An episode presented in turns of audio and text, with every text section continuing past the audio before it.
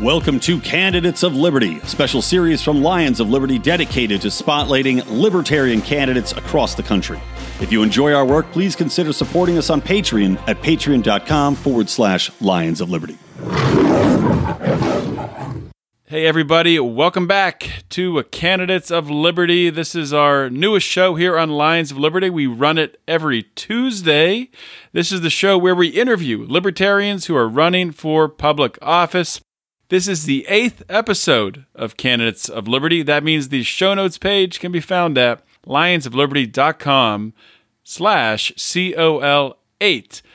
Of course, this is only one of our shows. We have three other shows. We have a show every Monday, our longest running show, our flagship program, hosted by Mark Clair, where he interviews leaders in the Liberty movement. Every Wednesday, we have Electric Liberty Land, hosted by Brian McWilliams, which is your weekly shot of culture comedy, and liberty. And every Friday, Felony Friday, where I take a look at the oh so broken criminal justice system.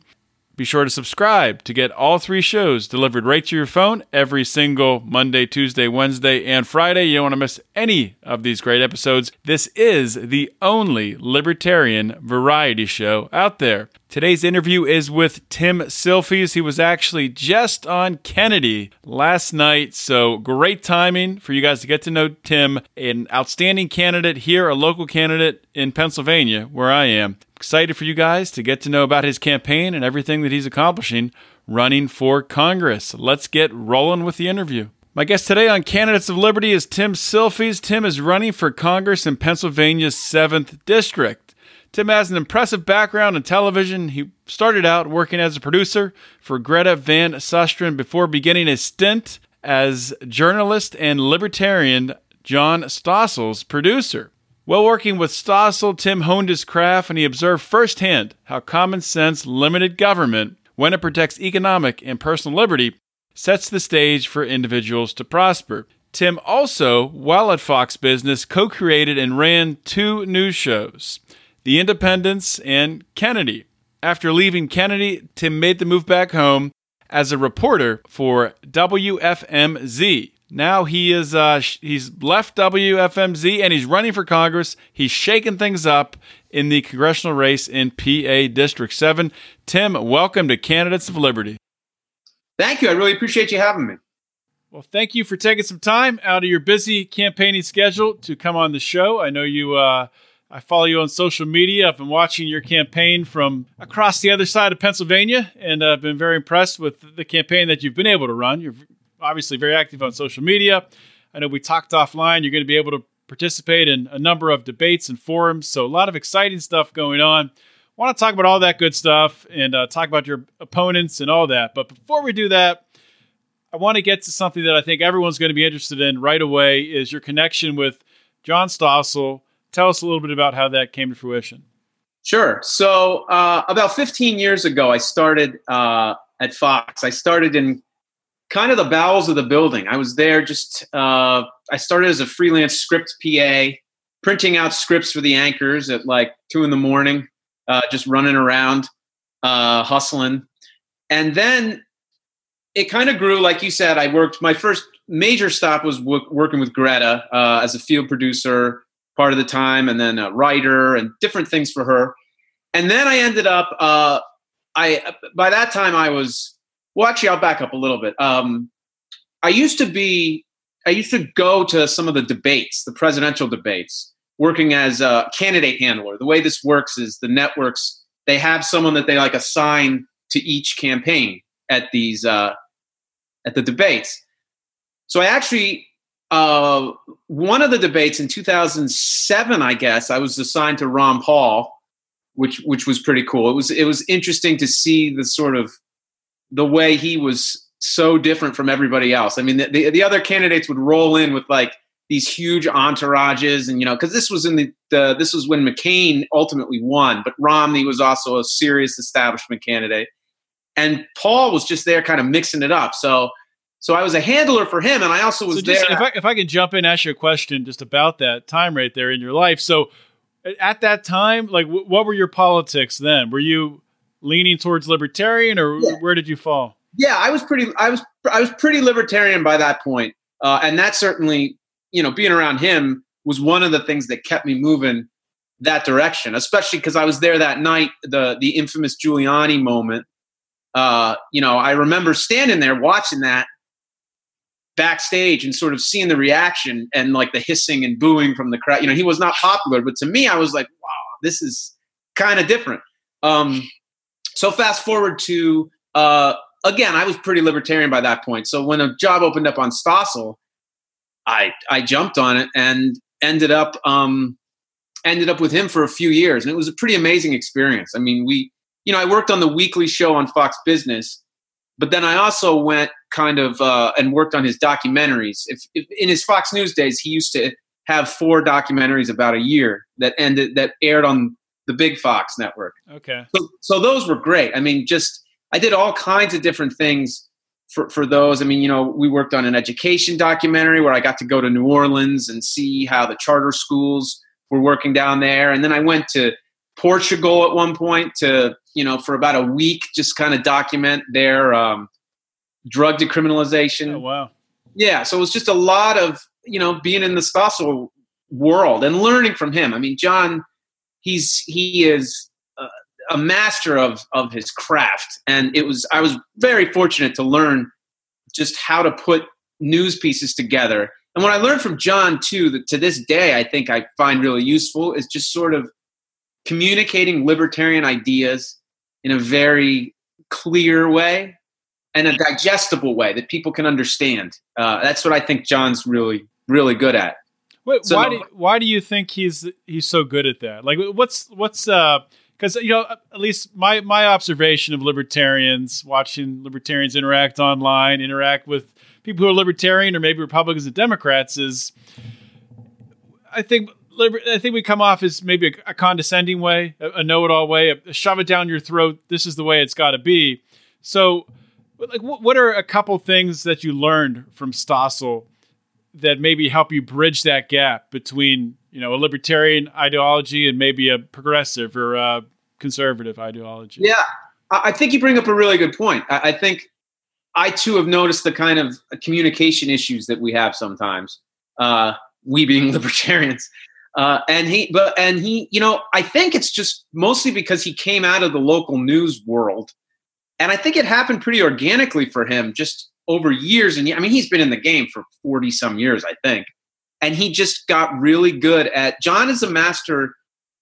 I used to love. It drove me crazy. It was frustrating working with him, but um, it was also he was so good at it. Just watching him, we would have a piece, and he he could would just cut it down and cut it down and cut it down and simplify the language and simplify and make it just so digestible that anybody could understand it. And I think that's why he communicates really well. I mean, a, a, lot of people like Stossel who aren't libertarians and who they think, you know, okay, I, I get him. You know what I mean? He, right. So I think that's it. Basically, he's just learned the economy of language over the years, um, and I'm really, I'm really thankful for it. And you know, just diving in a little bit more about what happened after that was when. So working on Stossel is where I first met Kennedy because she came on as the a special correspondent of the show. And I ended up being with her a lot of the time. Like we would just go all around the country doing different weekly segments for Stossel. Uh, so that's how that's how I got in with her, which led then to when the Independents came around, that spinoff basically of Stossel.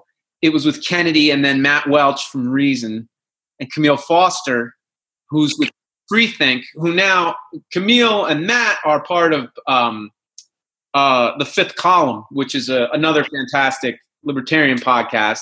Which is sort of I think of that as actually like the an extension in some ways of the Independents. The Independents on F, on Fox Business was it was wild. I mean, it was a really like pretty hardcore libertarian show in the middle in the middle of just uh, it was when Fox Business wasn't as successful as it is now. So it was it was it was wild times and, and it was a great it was a great show. I mean, I loved it, and it planted the seeds for where we are now, which is Kennedy, which which is also I'm really proud of that, and it's it's so awesome to see it on still. I mean, it's one of the few voices of sanity in cable news at this point. At least I think.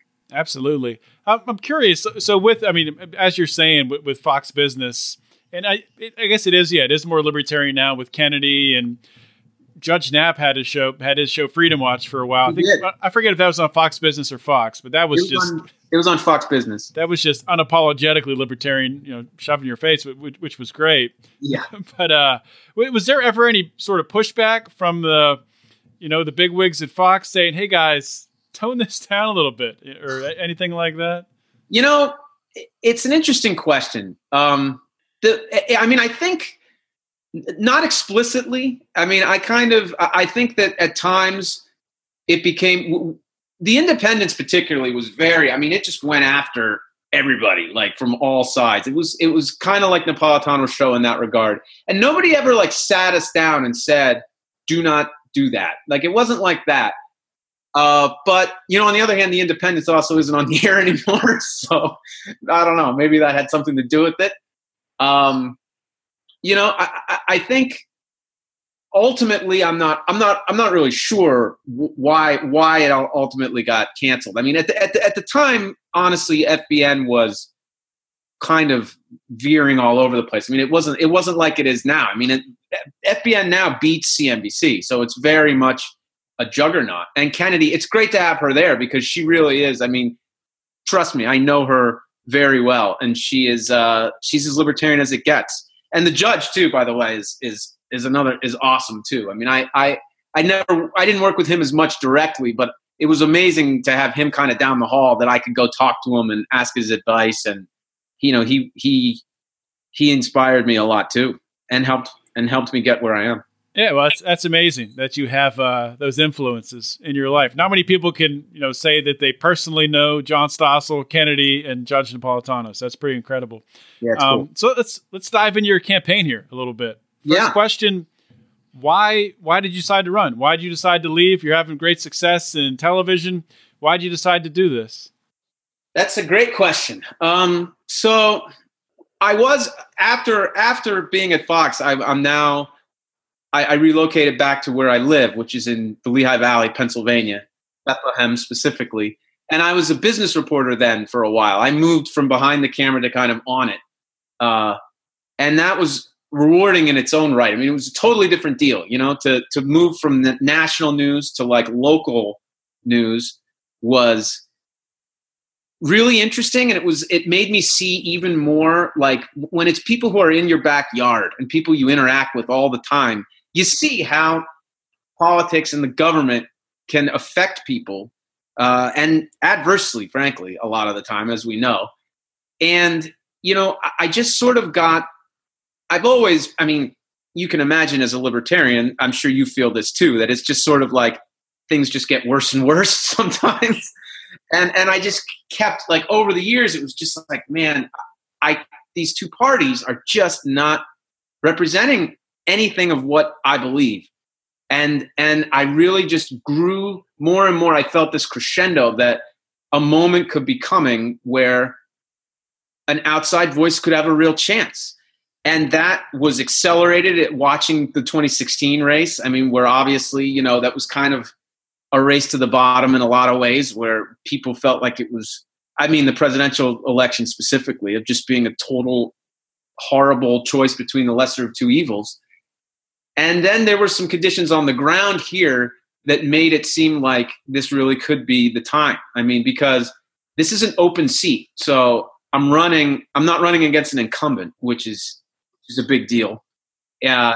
And, um, you know, the combination of that and the redistricting, I felt like put things kind of not in chaos, but in in in uh, it threw enough of a wrench into things that that could also be an advantage. So I felt like, you know, the time was now with all the things happening. I mean, with Trump as president, we saw Brexit happen. We saw Ocasio Cortez now in New York. I mean, there's there's just I feel like there are fissures happening all over the place, and there's really weird winds blowing, and this could be the time to hit a real jet stream. I, I agree with you, and you know, like I said at the top, I've watched your campaign from afar, and one of the first things I saw was a campaign video you released which was probably one of the best I've seen put together by a libertarian, which goes to your TV background. Well, thank you. to, to be able to put that out there, I mean, that just ups your credibility immediately. People see that.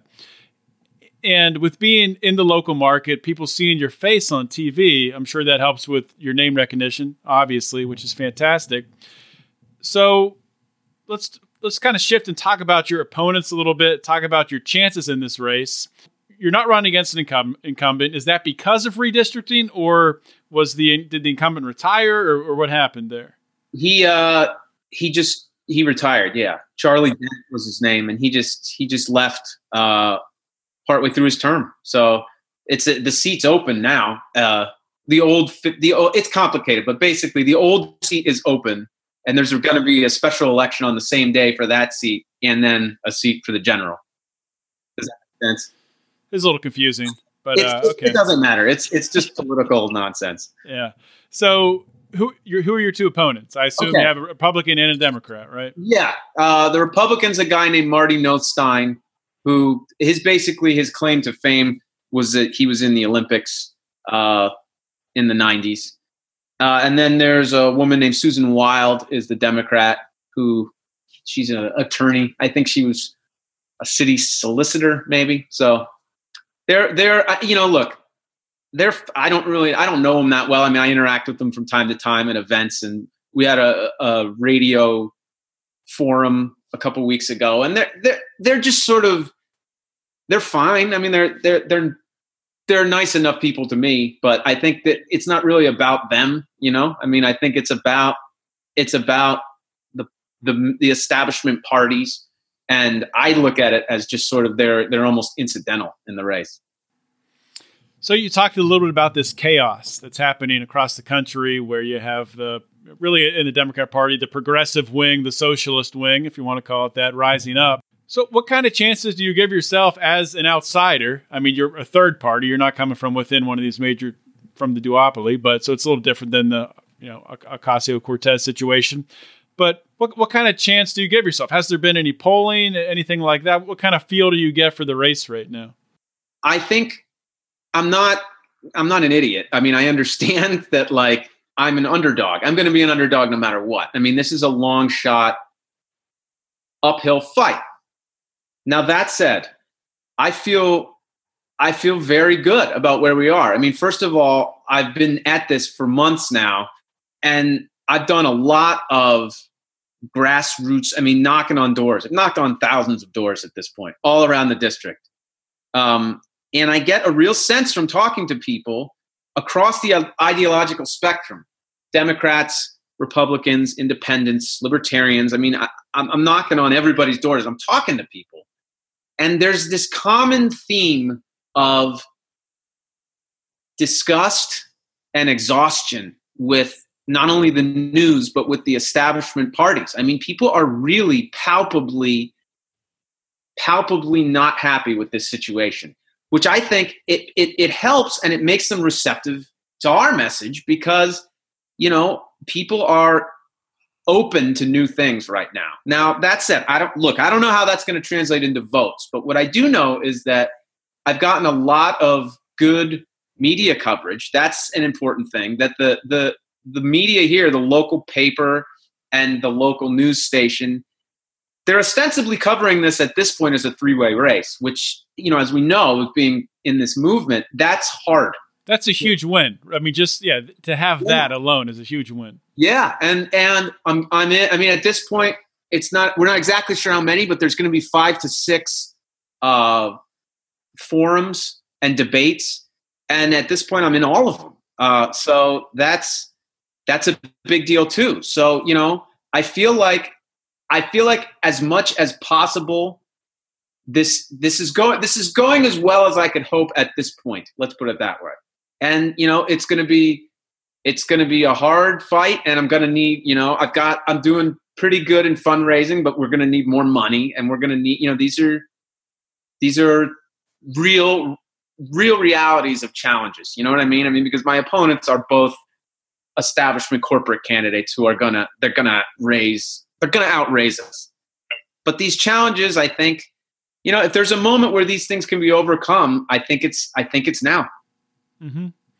Yeah, I mean, as libertarians, we're always not always, but at least right now, we're definitely going to get outraised. Fundraising is, I mean, that's our biggest toll, but we can still outwork people. I mean, which I, yeah. I think that's our biggest advantage. Yeah, and the um, beauty of a congressional race is that I'm not covering, I'm not covering a, a distance that's like that you can't even wrap your head around. You know what I mean? I mean, it's big, but it's a manageable, it's a manageable distance. I mean, I've knocked on doors in pretty much at this point every corner of the district. Now that doesn't look, I'm not going to be able to knock on every door, obviously, but it's, you know, when you can drive the perimeter of your district in a relatively manageable amount of time, that's, it makes you realize that this stuff is, this stuff is, is possible. And, and I really do. I wouldn't be, I, I think I can win. I do. I mean, I don't, it's, it's going to take, it's, it's, I'm an underdog, but I think I can.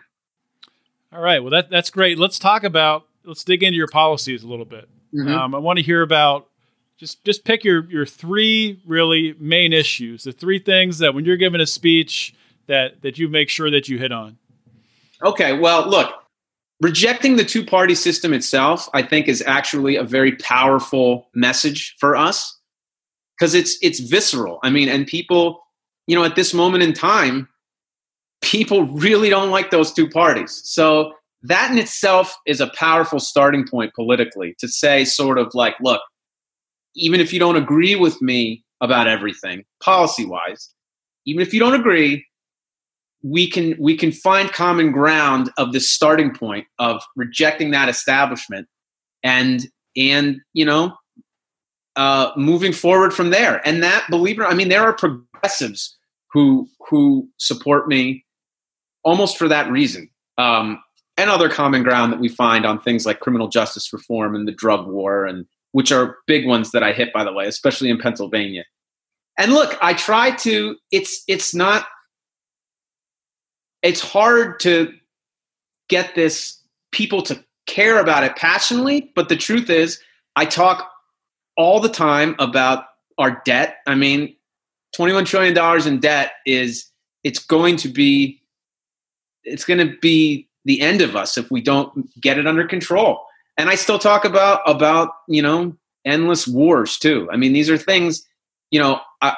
These are things that obviously as libertarians i mean these are we care about them so much and they're things that they need to be discussed you know? So i i i, I do a lot.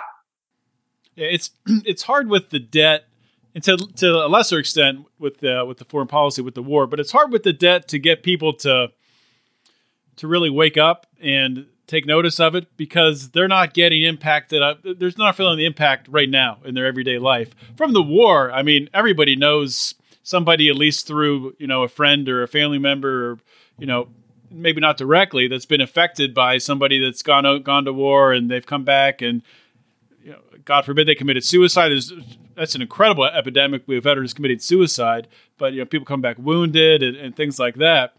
So that's, I mean, that's that's a huge issue. It's I, I 100% agree with hitting on that. Every libertarian should hit on hit hit on that as much as possible.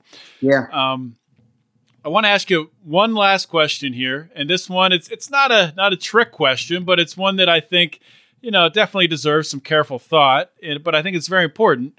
Um, you know, with libertarians, there's definitely a couple different areas where libertarians don't agree on because libertarians love to argue about everything down to the minutia of it. But out of these issues, these couple issues in the, in the libertarian uh, ideology, you know, which, which one of these viewpoints are you not really either fully on board with or, or maybe have a, an issue with an aspect of it?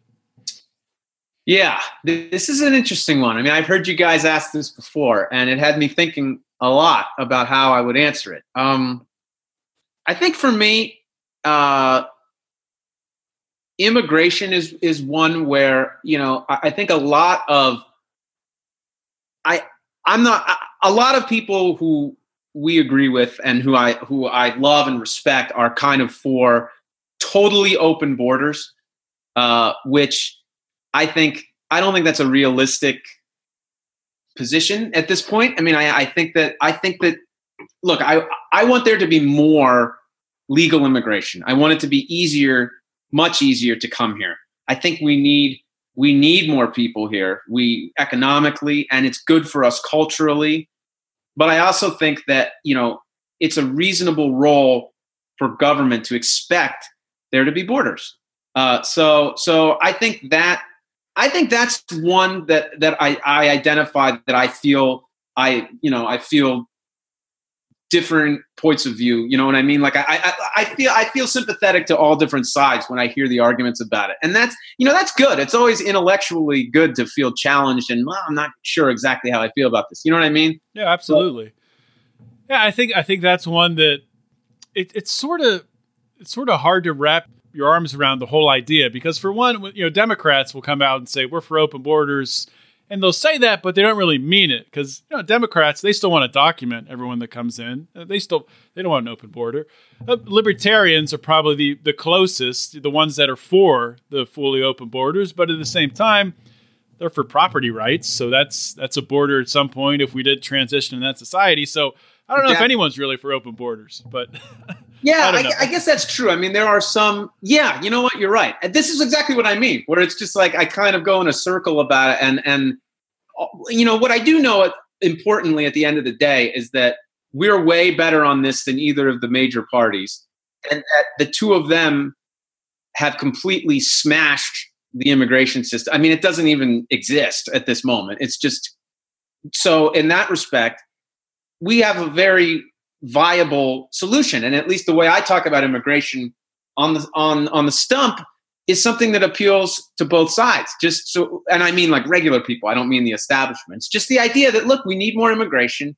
We need to make it easier, and it's reasonable to have borders and to and and also I think that this is where it gets a little dicey, but to to to treat people who are already here with dignity and respect, and if they're peaceful, to let them stay. And that, you know, that I think is that's a reasonable position to have that a lot of people from a common sense perspective can connect with. Good stuff. So, uh, just want to ask you before I let you go, Tim. Let everyone listening know where they can, you know, find out more about your campaign, your website, how they can donate, how they can volunteer, how they can uh, help you in any way. Yeah, I would love it. Uh, TimSilfies.com is where to go. It's like selfies with an I.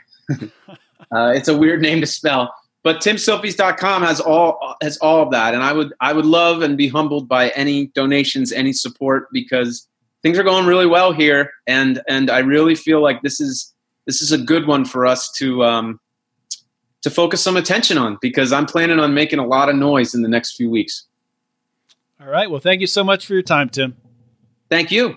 Hope you guys enjoyed today's interview with Tim Silfies, another great libertarian candidate on Candidates of Liberty.